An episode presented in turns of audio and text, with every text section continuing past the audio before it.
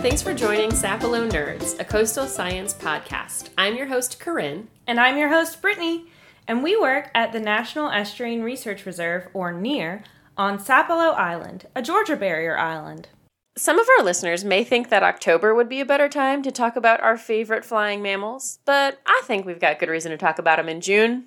Oh, yeah, the sky puppies. Summer is actually a great time to talk about one of my favorite mammals, the bat. I'm definitely seeing a lot of bats outside my house now at night. Yeah, in the Northern Hemisphere, bats are actually most active from May to early November. In coastal Georgia, the warm temperatures and abundant insects keeps bats pretty busy during our evenings, but they shouldn't scare anyone hoping to avoid meeting Dracula. Uh, all of Georgia's species are insectivores. No vampires here. They only eat insects. And you've probably heard that one little brown bat can eat a thousand mosquitoes in a single night. That sounds like a lot of bugs in the belly. You think that would stuff them like us after Thanksgiving dinner. But bats are amazingly athletic, even when they're pregnant. Bats mate during the spring and summer, and when females are pregnant, they can eat over their body weight in bugs and still fly all the way home. And Georgia has 16 species of bats, but on the coast, there are actually about 9 to 10 species that you can see. These species include the southern myotis, the evening bat, the eastern red bat, the Seminole bat, hoary bat, and the big and little brown bats. Many bats are coastal migrants in the summer months, since, as you know, if you visited or live on the Georgia coast, we have tons of insects for bats to eat. So they have tons of food and few predators. However, many bat species are at risk, and their numbers are declining. Of the 16 species of bats in Georgia, nine are listed as species of concern on the 2015 State Wildlife Action Plan. Well, some of this decline is due to habitat loss. Many people expect bats to live in caves, and although a lot of species do, a lot of these species in our area live in tree cavities or nest in the Spanish moss, like the Seminole bat. As trees are cleared for development or dead trees are removed from land, bats are losing their homes. And as you might remember from our episode Ice Ice Brumation that focused on what animals do in the winter months, many bat species are facing huge losses due to white nose syndrome already. That's right. That's the uh, the Pseudogymnoascus destructans fungus. Woo, way to go. That's waking bats up in the middle of their winter hibernation, destroying their energy reserves and basically causing them to starve. At some known roosting sites, 90 to 100% of the bats have died due to white nose syndrome. As of now, white nose syndrome hasn't made its way to coastal Georgia, and that's mostly because we don't get or stay cold enough for bats to hibernate extensively. Plus, the warmer days we get sprinkled through our winter months are warm enough that insects are out, so that's food for any active bats. And while some people may not be concerned with white nose syndrome because, well, it doesn't directly impact people, but the harm to bats can have a huge impact on us. Bats provide vital pest control and increase nutrients in delicate cave habitats. According to Ed Arnett, the director of programs at Bat Conservation International, Bats occupy a niche that birds just can't fill at night. It's a tremendous benefit to farmers worldwide. Losing the natural pest control services that bats provide to just the agricultural industry in North America would cost anywhere between 3.7 billion with a B to 53 billion dollars a year. So to monitor the bat populations in Georgia, particularly on the barrier islands, DNR biologist Trina Morris conducts MistNet surveys. Over the summer months, Morris and her intern spend their nights searching for bats on seven of Georgia's barrier islands. In just one night on Cumberland Island, they caught and released over 100 bats using a 20 foot tall net set up over a small watering hole. Morris says the bats come to tiny puddles on the island because fresh water is so limited. Morris says the bats come to tiny puddles on the island because fresh water is so limited there. This effort recorded five species of bats, including the tricolored big brown and northern yellow bat, which are high priority species on the State Wildlife Action Plan. Now, this is Georgia DNR's document that guides efforts to conserve biology across the state. These surveys are important to establish a baseline of bat populations before white nose fungus makes its way to the coast. Another way that scientists are working to establish baseline populations is with the Anabat system. This system is an acoustic detector that picks up the calls of the various bat species. As many people know, bats rely on echolocation for finding food and for navigation. As they make this call, Anabat records the ultrasonic sounds of the individual bat species, making it ideal for species identification and activity monitoring. Yep, I've actually helped with this project, driving around with an Anabat system on my car and listening to the high pitched little cheeps of the sky puppies feeding. It's really fun. Georgia DNR supports the Georgia Anabat Acoustic Survey Volunteer Project, and volunteers are needed for both ongoing acoustic routes and for establishing new ones to monitor the bat populations in urban and rural areas of our coast. To check out data from previous year surveys or to volunteer yourself for a route near you, follow the link in our show notes to the Georgia Anabat website. And Anabat actually came out to Sapelo to do a survey. Right near our office, they recorded Seminole bats, evening bats, hoary bats, and tricolored bats. And on the other side of the island, they found big browns and a lot more tricolored bats. Well, I know for a fact there's a big brown and an evening bat on Sapelo today. Maybe two Seminoles at home. You mean the ones that you have in a plastic bin? I sure do. I am assisting the Savannah Wildlife Rescue Center with rehabilitating a couple of bats for the next few weeks. They look so adorable. I just want to snuggle them. But there's a reason I should let you handle them, right? That's right. Hopefully, most people know that bats can be a vector or transmitter for rabies. So do not touch or handle any bats that you find in the wild, especially if they're on the ground. While less than half of 1% of US bats have rabies, they are still considered a leading source of rabies transmission to other mammals, including humans. You may think of animals with rabies showing odd behaviors like foaming at the mouth or biting at the air, and it's not as obvious in bats.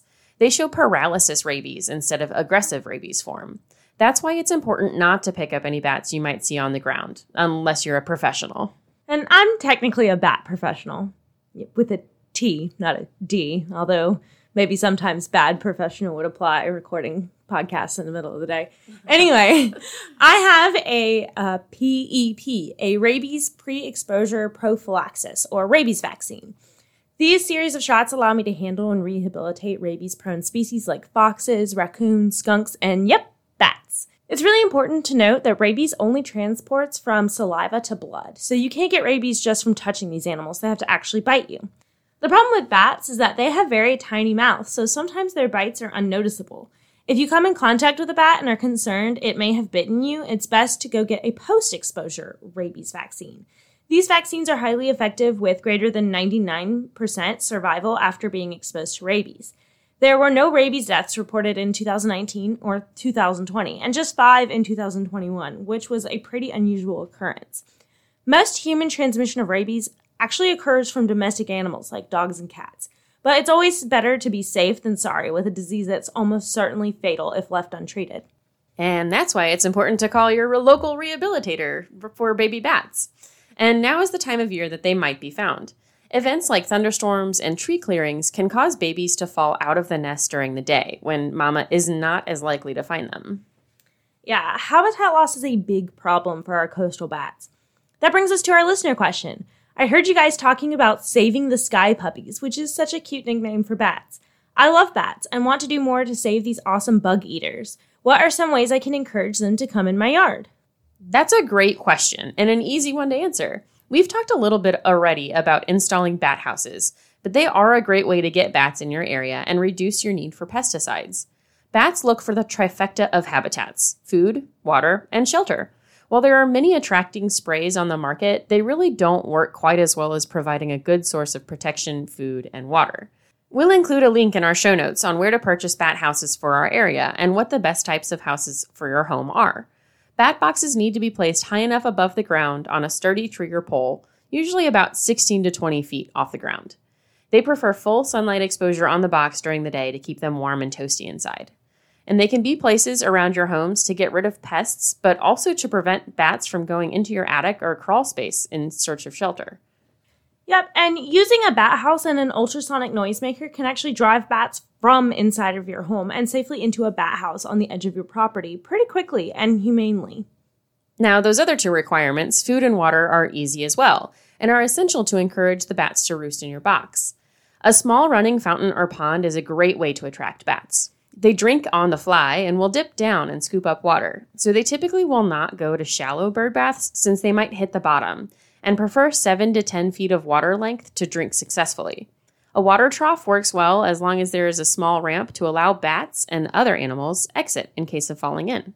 And for food, well, in coastal Georgia, that's pretty easy.